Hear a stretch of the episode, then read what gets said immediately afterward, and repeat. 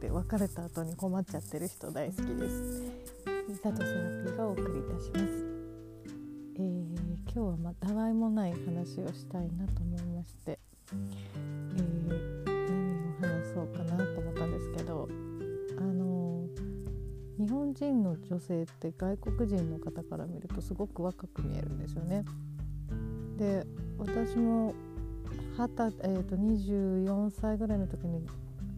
初めてアメリカに連れてってもらった時とかももう「あなたは15歳ですか?」とかもう中学生ぐらいに見えてたりとかしてたんですけど今42なんですけど最近は「29歳ですか?」って聞かれるんですよね。でも一回りぐらい若く見えてるんですけどでもその29ってすごい絶妙な数字だなと思うんですけどあの26とか5とかだと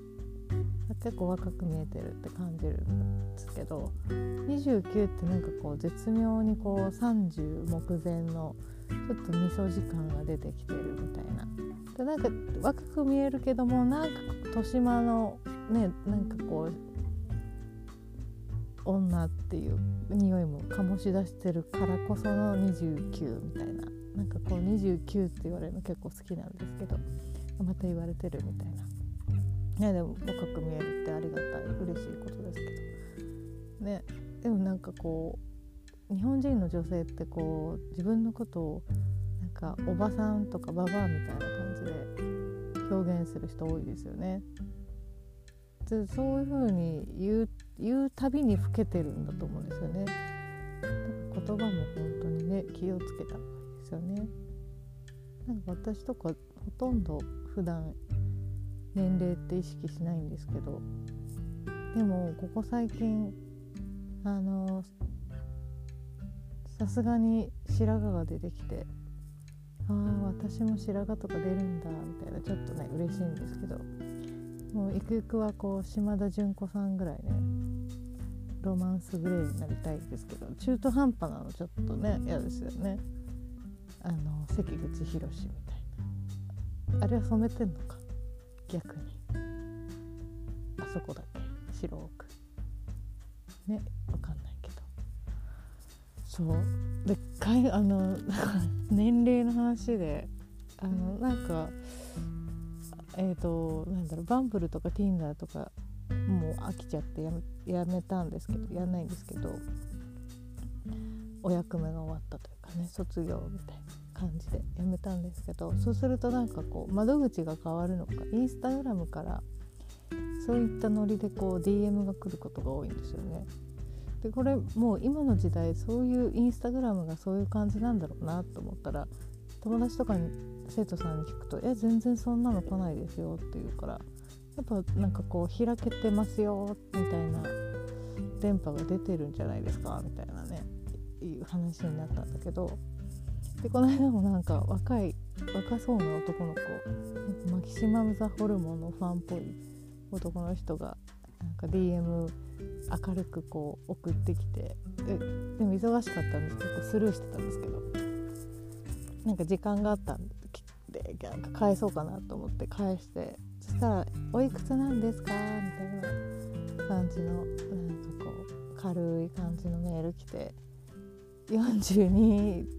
ですみたいに返してみたら、まあ、そっからねなんか今まであのバンバン返さないのにメール来てたのが急に黙っちゃったりとかしてね 42ダメなんだみたいな。こっちから願い下げちゃいって思いましたけどね。そんなね若い男の子なんか年がどうのこうのなんて言われたくないわいみたいな。そのなんか帰ってこない感とかも結構私あ好きですけどね笑っちゃうんだけどうんそうでもやっぱ年齢を気にしている人ほど老けていきますよね。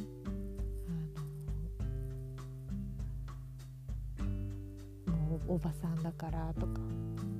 そう思ってるってことは自分をどんどんおばさんにしちゃうんだ。年齢とかそんなことは関係なく本当あの生き生きと生きてる人は本当にあの不老不死なんじゃなかろうかぐらい老けないですよね。芸能人の方とか所ジョージさんとかも全然どこかでカレーが止まったなっていう感じがするんだけどいつぐらいに止まったんだろう。所さんの「守るも攻めるもの」ファミコンが出たぐらいからなんか変わってない気がするんですけどね。ぱり好きなことして生き生きとしてるとあのおのずと若返ってくるだろうな。ね。うん。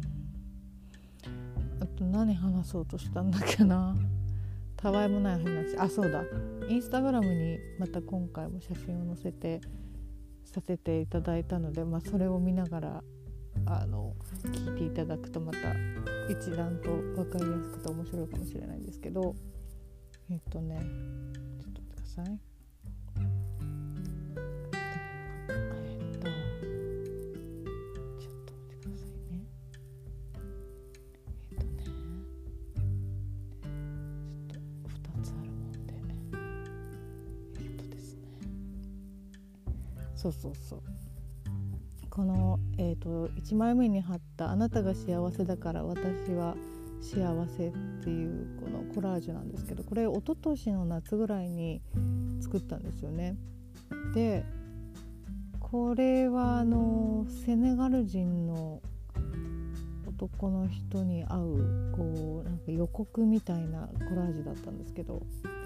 でこれの左側に史上初って言葉貼ってるんですけどそこにあのー、なんだろうな徒競走っていうかこう 100m 走とかのスタートダッシュしているところの写真があるんですけどなんかこのここのこのコラージュにこのあのスタートダッシュの写真貼ったことすっかり忘れてたんだけどここ最近なんですけど12ヶ月ぐらいあのインスタグラムでこういうなんだろう世界大会みたいな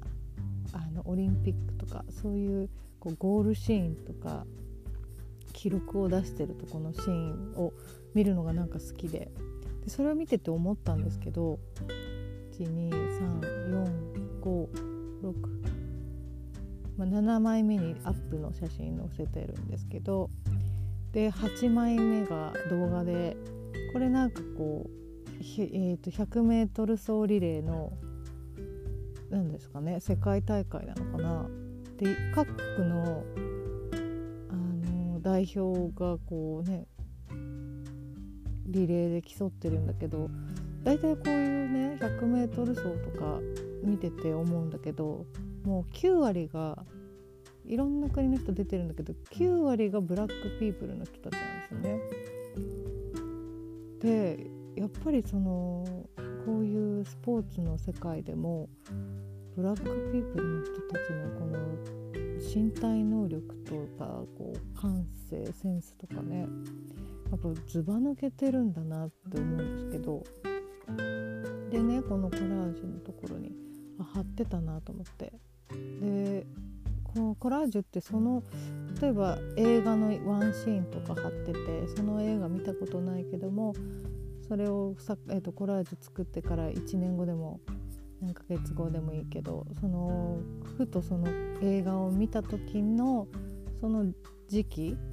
のことですよみたいななんか時期を表したりもするんですけどまさに私ここ12ヶ月こういうタートダッシュとか人が走ってゴールしてるシーンとかばっかりなんか毎日楽しくて見てるのでなんかこう今を表してたりもするんだなって思うんですけどここ数年もう怖いぐらいブラックピープルの人たちによく会うんですよね。で数年前にまだそういうお友達ブラックのお友達が一人もいない頃にうちの近所になんか不思議なことを言うおじさんがいてであのいつもゲンチャリに乗ってるんですけどゲンチャリで私と通りあのすれ違いざまに「おう」みたいな「こんにちは」って挨拶してで私がそのまま歩いていくと後ろから来るバイクで追いかけてきて一言なんか言うっていう。でその一言が結構結構気持ち悪いこと言ったりするんですけどなんかこう神がかってるというかなんかお告げみたいなね予告なんていうの？予言みたいな。ことを言ったりするおじさんがいてるんですけど。でそのブラックのお友達がまだ一人もいない頃にあのまたすれ違って挨拶して後ろからバイクで追いかけてきて一言言ったのが「ねえ美里ちゃんさっき玄関に黒人さんいたよね」って言ったことがあってその頃お友達もいなかったから「え黒人さんなんて友達が今いないよ」って言って「いや絶対いた」とかって言ってたんですけどその時に友達あの男友達が遊びに来てあのテレビの吹き替えをするっていう遊びをしに来て いい年した大人2人が。それをしに遊びに来てたからその人のことかなってでもその人日本人だしなみたいな。えーみたいなあったんですけどでそっからもうなんかなん怖いぐらいブラックの人に出会ったりご縁がつながったりとかお付き合いしたりすることが多くて。で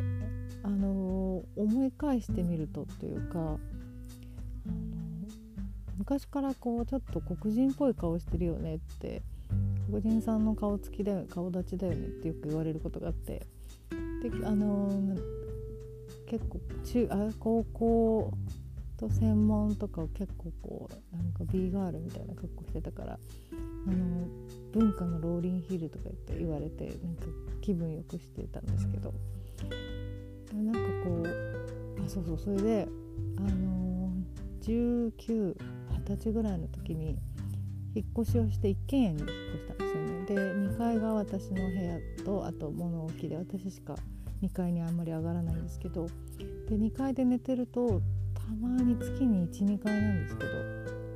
あの夜中に金縛りにあって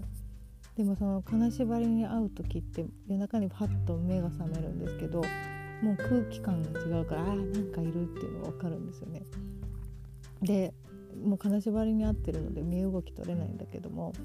私の上にこうバンと馬乗りになるような感じででなんかこう体をまさぐられるみたいなでなんかその頃にあの幽霊に侵されるっていう実話を元にした映画やってたんですけど12チャンネルかなんかで。あこれかもみたいなねちょっと思ってたんですけどなんかこう幽霊らしき何かに呼ばれをかけられてるみたいななんかそれが1920歳ぐらいの時に1年ぐらい続いて月に12回のペースで。で最初はもう怖くてあの金縛りにあって身動き取れなくて目も開けずにもうただ耐えるみたいな、まあ、早く消えてくださいってこう祈るしかなかったんですけど徐々に慣れってすごいもんで慣れてきてだんだん怖くなくなってきたんですよね。で怖くなくなってきてからこうあのちょっと目を開けてみようと思って誰なんだってちょっと気になって興味が湧いてきてでその私の上にバンって乗ってる人の顔を見てみようと思って勇気を持ってバンって目を開けたことなんですよねそしたらその上に乗ってた人がこう暗闇なのではっきりとは見えないんだけどこうちょっと目が慣れてきた時みたいな感じでシルエットとか顔の輪郭とか分かるんですけどその人が一回私のそのベッド結構低めのベッドだったんだけどベッドからバッと降りてベッドの下に隠れたんですよね。下というかこう床に降りて。で様子を見て私がその、ま、目ん玉ぐらいしか動かないのでその後どういうとあの行動するのかなと思って見てたらその人もちょっと様子を伺いながらこう顔をバッて上げて私の様子を見たんですよね。そしたらもう完全にねその暗闇だけど顔の輪郭とか表情とか分かるんだけどもう完全に黒人さんだって思ったんですよね。えなんで黒人さんなんだろうと思って。でその話をあのよく母にしてたんだけどまた出たよみたいな。で黒人さんだったって言ったらそれはなんか前世の記憶だねとかって言われたの覚えてるんだけどでもねここに来てこの本当に出会う人出会う人黒人の方が多くて何なんだろうってであの18あ1920歳ぐらいの時の体験もそうだしなんかこう一番今世私地球に来るの最後だと思って生きてるんですけども最後だけになんかこうルーツのある人特にこのアフリカがなんかキーワードな感じがするんですけどアフリカでお世話になった人たちにお礼行脚をしているようななんかそんな気がしたりとかしてでその今回このコラージュを思い出してでブラックピープルの人たちのそのえー、なんだ運動神経とか芸術的センスとか歌唱力リズム感とかやっぱりこう人類の中でも結構ずば抜けてると思うんですよね。だからこそその白人からのの方からたちからの差別っていうのもやっぱりこうずば抜けてるだけにこう無意識にじらしいというかねなん抑圧しなければみたいのがあったのかもしれないんですけどで私がこのなんかブラックの方たちと出会いまくってるっていうのもなんかそのなんだろうな。その DNA がと私の DNA を掛け合わせた時の何かものすごい化学反応的なハイブリッドな赤ちゃんを産むとかなんかそういう意味もあるのかもしれないなと最近もう強く思ってるんですよね。で本当に最近「美里さん赤ちゃん来るんじゃないの?」ってすごいよく言われることがあってもう42だからもうすぐタイムリミットな気もするんですけどなんか44ぐらいまでにまたもう1人2人埋めちゃったら楽しいなと思ってるんですけどでねそのさっきのあのゲンチャリで戻ってきて不思議なこと言うおじさんがこの間また久しぶりに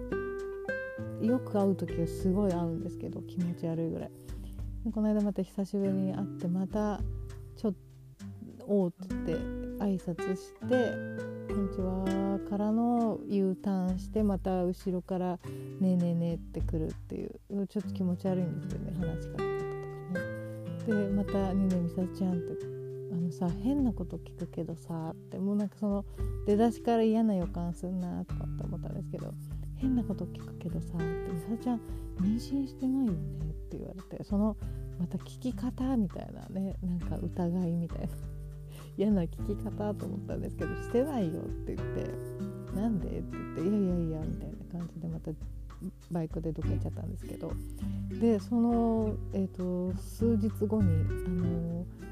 英会話を前に日本人の女性のお客様から習ってたんですけど毎回こうあの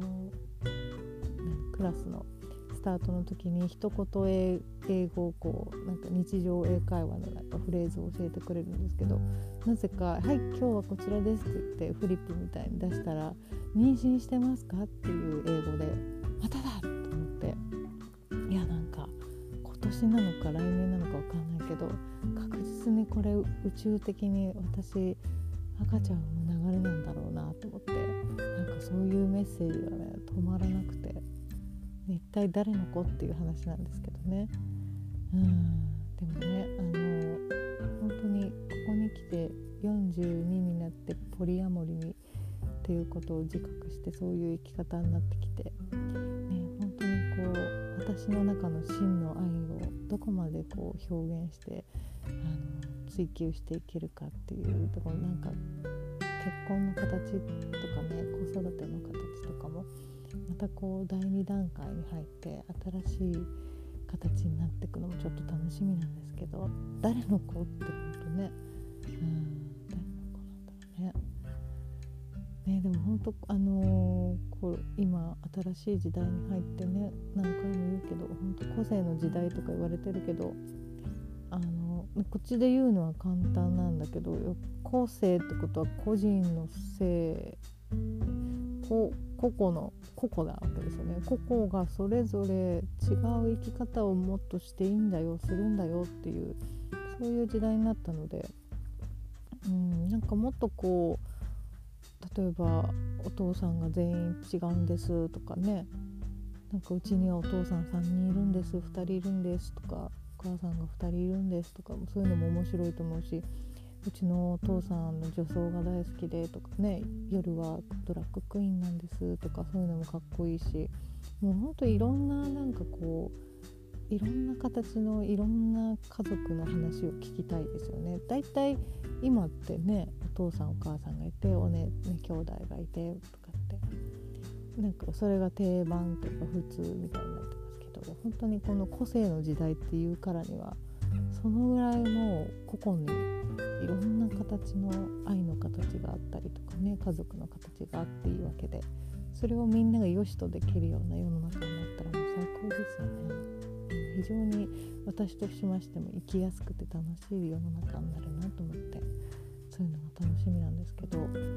かそういうあのだんだんみんな覚醒し始めていやもうなんか今までの生き方が不自由でもう嫌ですみたいなあの目覚め始めてるけどもいざあの自由になろうと思った時に周りの目が気になったりとかね周りの反応とか評価とか何て言われるんだろうみたいな周りの目を気にしたりとか。で自信がないから、ね、周りの友達とかに相談とか助言を求めてなんかこう否定的なこと言われてまたさらに自信なくして行動できないっていう人も多いと思うんですけどあのまずそもそも相談っていう相談っていう相談レベルで終わるんですよね。何にも到達しなくてただその人の意見助言その人の価値観をもとにした言葉を鵜呑みにしてあの挑戦できずに終わっちゃうことの方が多いと思うので。で相談したり助言を求めるのであれば自分がやりたいと思っている生き方のロールモデルになるような人に相談しないと意味がないと思うんですよね。なんかこう自分あの平凡な平均的な考え方とか生き方してる人に助言を求めるから平均的な答えしか返ってこなくてぶっ飛べないっていうかね、まあ、そもそももう相談する必要もないですよね。やりたいようにとにかくやってみなっていうことなんですけどそれができた時にすごく自信がつくと思うし、うん、人の意見とか人の生き方とかどうでもいいですよね。自分がどうしたいかっていう話だからね。だからあの、うん、今までの生き方が合わなくなってきてぶっ飛びたい人いっぱいいると思うんですよね。もっと自由になりたいとか自分らしくありたいって思った時に本当にこうあのもうすでに同じような考え方で成功してる人にをロールモデルにしてそこに向かっていった方がよっぽどいいと思うんですよね。うん、そう。でそう。コラージュね。さっきのインスタグラムの説明というかこれの話をしようかと思ってたんですけど、そう。で1枚目と2枚目右が右側にピンクの湖のところに船2艘ある切り抜き貼ってるんですけどこれも1枚目が一昨年作って2枚目が去年作ったんですけど去年バージョン作ってあれ？この貼り方前もしたなと思って。でえーと、2枚目のその「美しいアフリカ」って書いてあるコラージュの真ん中の下にゲイの男の子がキスしてる写真貼ってるんですけどでその左側もゲイのカップルの結婚式っていう感じででまたシスターを貼ってますよね。やっぱり私はそういう宗教とかこう古いしがらみ的な文化とかそういうものを結構リニューアルぶち壊してリニューアルしに来てるのでやっぱりこうシスターとかよくあるんですけどこの結婚観ねこの花嫁さんが男の人ってもうこのぐらいのあの感覚というか新しい結婚の形がもっとこうね自由に受け入れられる世の中になったらいいなと思うんですけどでこのゲイのカップルを貼って思い出したんですよね。そのあれピンクの湖で船2艘の切り抜き貼ったなっていつだっけなと思ったら1枚目のコラージュってあの昔、えーと、学生時代の友達が、えーと、LGBT のイベントやるから来てよってあのオファーくれてでそこのイベント会場でコラージュやらせてもらった時に私もあの時間ある時に作ったのがこの1枚目のコラージュだったんですけどでここに、えー、この時は湖のピンクの湖これがあのセネガルの湖らしいんですけど狙いを定める奇跡の絶景って言葉貼ってで船と船の間に「ここにいます」って書いてるあの文字貼ったんですよね。でここにいるよって言ってるけどまだこの時見つけてなくてで2枚目は船と船の間にあのモデルのジジとあとなんだっけこの男の子アイドルやってた人の夫婦のねあの抱き合ってる写真を貼ったのでここにいますからこれはもうこっちはなんか出会ってる感じなんですよね。でこれ作るちょっと前かなに、えーと、セネガル人の男の子と出会ってまあこの人がまたねこれラジオ聞いてないと思うからあれ言っちゃうけどまあ私にほんといろんな気づきとか学びを爆弾のように放り込んでくるタイプの人で。いや本当いろいろ勉強になるというか私のあの魂磨くために来たなって感じがするんですけど。でそういうその人の存在出現をこう予告するコラージュがもう一昨年から来てるっていうことでかなりなんかこう今世の意味のある出会いなんだろうなって思うんですけど。で3枚目のコラージュの写真が、えーと、アメリカンコッカースパニエルがもうレンズが真っ黒のサングラスしてるんですけどこれはあのうちの犬のアメコカの獅子丸くんが、えーと、去年両目、ね、片方はおととし失明しちゃって緑内障でねで去年もう片方失明しちゃったからもう今全盲なんですけどこれはもう獅子くんの全盲になる時を教えてくれていてで、まあ、去年なので、まあ、この写真あのコラージュも去年のその、えーと、全盲になる頃のことを教えてくれてるんですよね。そうで何枚目か先に男の子3人こうハートの中からこうね筋肉ムキムキの3人がいてでそこに言葉貼ったのが「友達以上恋人未満本命の彼結婚相手」っていうねあのこの3人がこういう人たちだよみたいな感じのメッセージで読み取れるんだけど、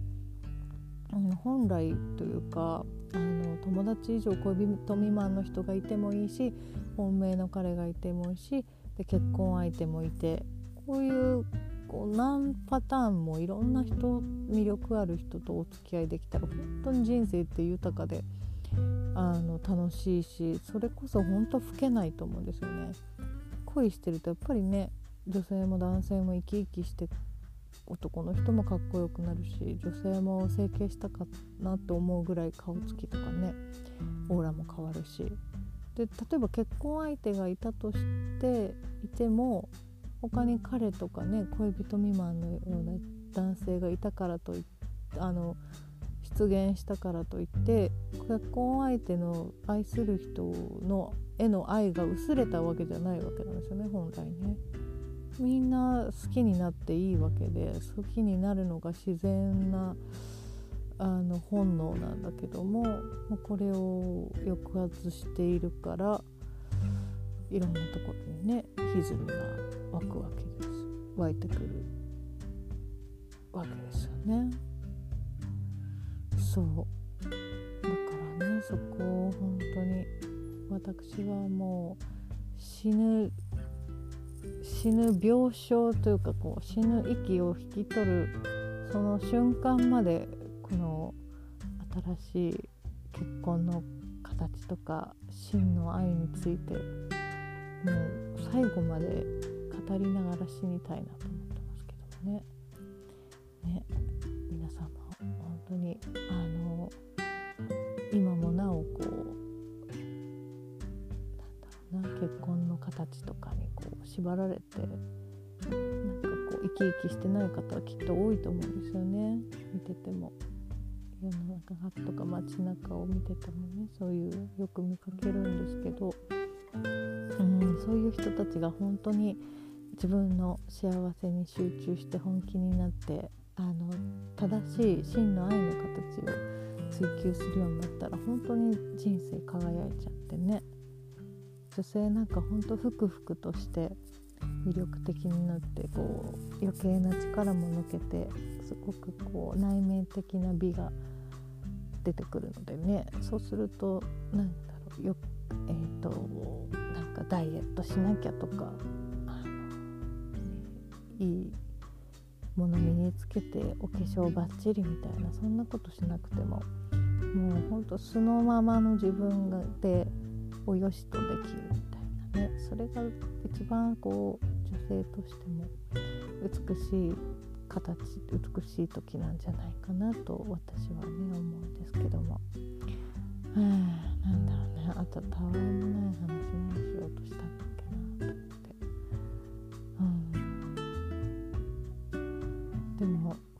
ここに来てねこの40まあ40になる前あたりからか。本当になんでこんなにブラックの方とお会いすることが多いんだろうっていうね。不思議なんですよね。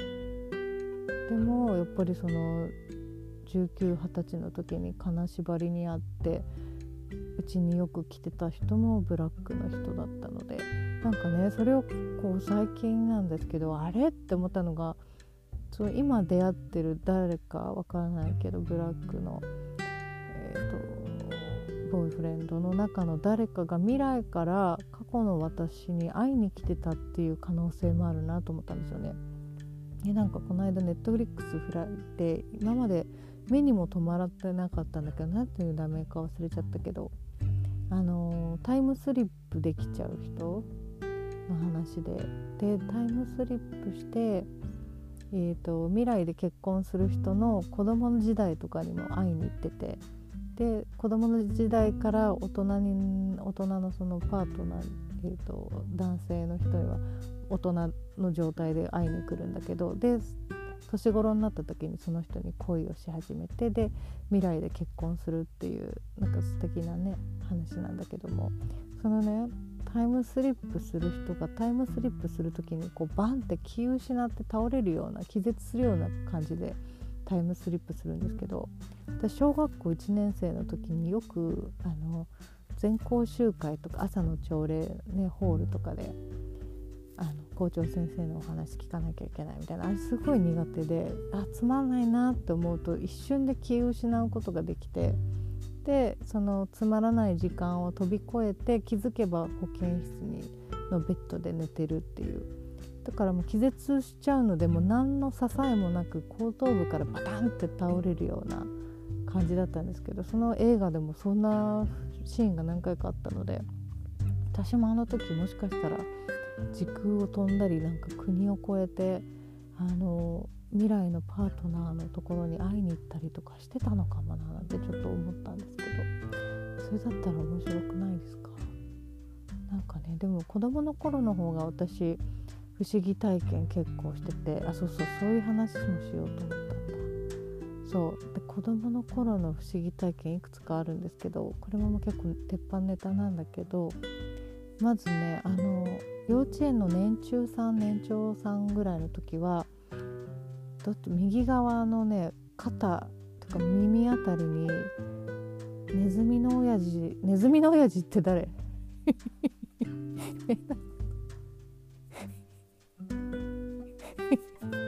目玉の親父がいるみたいな感じであのおじさんの声がしてたんですよね。でそのおじさんがいろいろ私にレクチャーをしてくれてであの幼稚園のクラスメートですごい意地悪な女の子がいてなんでこの子こんな意地悪なんだろうなっていつも思ってたんですけどなんか優しくないんですよね。でなんでかなって思ってるとその私の肩にいる目玉の親父的な人があのそのその子のお母さんも一緒に遊んでる時にとかにこう出てきて見てごらんってお母さんの感情と子供の感情って写し鏡のようでしょって。お母さんがギスギスしてれば子供もギスギスしてるし全部写し鏡なんだよってことを教えてくれたりとか。それすごいあのその女の子のことを耳で教えてもらったのすごい覚えてて。あと何個か覚えてたけど最近忘れちゃったんだけどでもそういうなんかレクチャーされててでそれがなんか私の中では当たり前だったんだけどみんなもそうなのかなと思ったらみんなはそんなことないっていう話を聞いてえそうなんだと思ったことがあったんだけど。で小学校1年生の時にあのバスで学校通ってたんですけどバスの出口付近でこうちょっと同級生の男の子とくすぐり合いとかしてふざけてたらあのドアがパーンって開いた時にちょうどこうふざけてて足を階段から踏み外してそれも記憶があんまないんですけどあのおでこをコンクリに打ちつけちゃってでもうそこから記憶も飛んじゃって気づけばなんか上級生のお姉さんがおんぶしてくれて保健室に連れてってくれたんですけどもう頭打っちゃってるからもう吐いちゃうしめまいは止まらないしそれから1週間もうひどい頭痛に悩まされたんですけどその頭ぶつけちゃった時からその目玉の親父らしき人の声が聞こえなくなっちゃってこうなんか体の中に取り入れちゃった感じがして今ではそのおじさんらしき声はなんか自分の声のようにも感じるし自分とこう対話してるような感じでであの感覚になってるんですけどそんなことがあったりとかあとあの不思議ちゃんのあの代名詞ってこう小さいおじさん小人を見るって言いますよね。で私も小1か小2ぐらいの時に見たんですけどあのまだお布団に入ってるけど寝てなくてこう頬杖ついてこう起きてる感じの寝っ転がってるけど頬杖ついてるみたいな。でそしたらあのうちの母のドレッサーがあったんですけどお化粧する。ドレッサーの脇に壁のとの隙間のところに着物の空き箱が2個ぐらいこう立てかけてあってでドレッサーがあるって感じだったんですけどパッと見たらそのあのドレッサーの何て言うんだろうな。ちょっとこうヨーロピアン調な感じのドレッサーなんだけどそのドレッサーの端っこのところからその、えーと着物の空き箱にあの小人たちが3人いたんですけど2人はもう着物の空き箱に乗り移って飛び乗ってるんだけど1人が上がれなくてでその1人を2人で一生懸命「おいしょよいしょ」って引っ張って持ち上げようとしてあげてるところが目に入ってもう本当にリカちゃん人形ぐらいの大きさですね。で洋服は何だろうななんか全身タイツっていうかこうつなぎみたいに見えたけど白っぽい。でおじさんなんですよ性別は男性って感じで。でその1人がもう一生懸命足引っ掛けて登ろうとしてるのを2人でよいしょよいしょって引っ張り上げてあげてるっていう。でそれをしばらくえすごいすごいすごいと思って眺めてたんだけどでそれを母に見せようと思って「ママ!」ってこうちょっと一瞬目をそらしてちゃってで読んだら消えちゃってたってこともあったんですけどそれもすごい面白い体験であとあそうだうちの母がなんかあの着物で出かけた時に夜出かけててで私は祖母の家に泊まった日なんですけどであの目が夜中パッと目が覚めたんですよね。なんで目が覚めたかっていうとなんか部屋が眩しくて眩しいってもうちょっと電気つけたっていうぐらいの眩しさじゃなくてもなんだろうピンスポットのスポットの中に入っちゃってるぐらい眩しくてえ何この眩しさ？と思って目が覚めたらあの自分の方向に行くやっぱりピンスポットぐらいの光が差しててで部屋中がそのなんだろうあの夜のヒットスタジオみたいにあのなんていうのスモークかかってて。でその光がそのスモークを当てるとその空気が動いてるのが分かるんですよね。でえ何これぼやと思って。であの起きやバッと起き上がったんだけどちょっとこうなんだろう。状態を途中であ持ち上げるところで止まったんですけどなんで止まったかっていうと5メートルぐらい先に十二一重着た女性が立ってるんですよね。でその人自身が非常にこう光が差してて光っていてであのなんだろうあ上半身の上後ろの背中のところからピカって光ってるので光りすぎて顔は見えないんだけどか、えーと、ももから下あたりのその十二一重の裾の柄とか色とか赤字のお花柄の刺繍が入った見事な十二人着た女性が立っててで一瞬その母が着物を着てその日出かけてったので母が帰ってきたのかなと思って起き上がろうとしたんですけどそのあまりの光の光ってる感じとあ柄が違うってこんな裾長くないなと思ってあれ違うと思ったその人が「美里ちゃん」ってこう私の名前を呼んでさーっとこうまるでこうなんだローラースケートでも履いてるかのようにさーっと近づいてきてでもうわ怖っと思ってあのその時まだ冬だったんですけど羽毛布団バッてかぶってでそのまま気を失ったのがもう朝になっちゃってたんですよね。で翌日その隣で寝てた祖母にこういうことがあったって言ったら祖母は全く気づいてなかったし知らないっていう感じで。あれもまたすごい不思議な体験だったなと思うんですけど。で極めつけがですねあの小学校4年ぐらいだったと思うんですけど。確か10歳だったかな。あの寝てまだ寝ついてない状態で多分念入り花みたいな感じで本当にあのヒプノセラピーのシーター波の脳波の状態だったと思うんですけど。あのすごいその時に覚えてるのが指先の感覚がすごく変な感覚肌の感じがね。でずっとこう指をコスコスコスコスこうすり合わせてる感じの動作してて指の先の感覚が人間の肌じゃない感じがしたんですけど。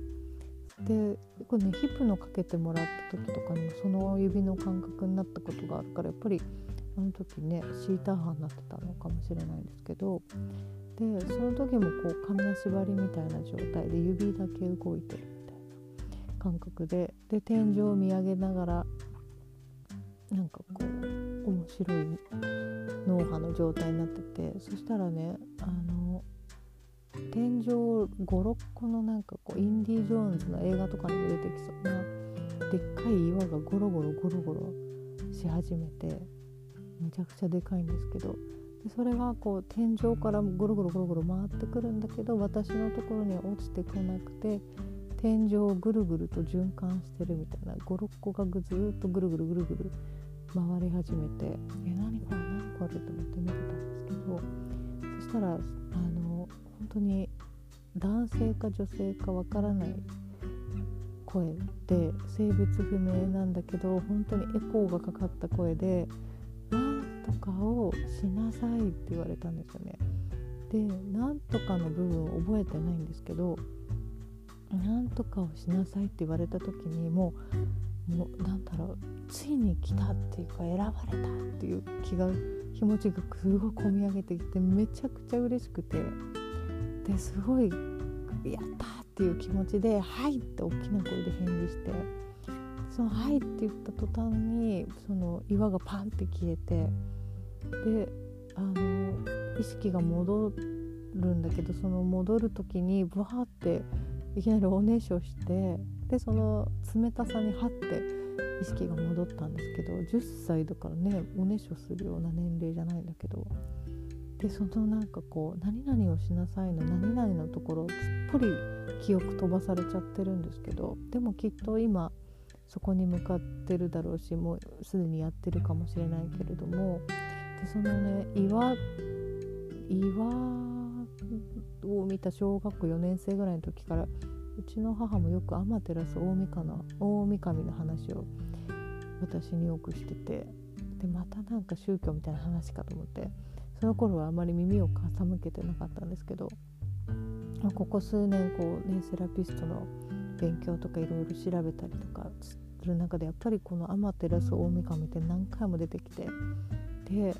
天の岩戸開き天の岩戸開きってすごくここ数年耳にするんですよね。でやっぱり私の使命ってその日本の天の岩戸開きをするためのなんかお役目があるってなんか選ばれたんだろうなってあの4年生の時のあの感覚ってもう選ばれましたみたいなやったみたいな気持ちだったのでなんかその岩戸開きのお役目があるんだろうなって感じてるんですけどもうそのねなんかそういう子供の時に体験した不思議体験ってなかなかね大人になると面白いそういうなんかはっきりと目で見たりとかするのなくなっちゃったんですけど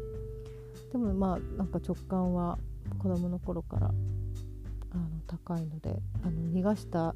文鳥の居場所を直感で当てたりとかねそういうことも結構あのピンチになるとそういう力とかも湧いてきて面白かったんですけどね、まあ、今は仕事とかで直感使ってるけど本来やっぱりそういう感覚ってねあの特別に与えられてるものじゃなくてみんな持ってるものなので研ぎ澄ませるとねそこが使えるからもっとまた面白いし何にも頼らなくても自分でね自分の直感を信じて生きれるようになるからもっと楽しいと思うんですけどなんかもうそういうなんかね岩とか出てきちゃったりとか十二人への女の人現れちゃうとかなんか最近もこうね大人になってからも見たいなとか思ってるんですけどなかなかねないですね。でもなんか次に何か出てくるのは宇宙人な気がしてそちらもちょっと楽しみですけど。思議体験とかもあって皆さんのなんかね不思議体験とかあったら是非教えてください。そういう話も大好物なのでなんかね聞きたくなっちゃうね。うん。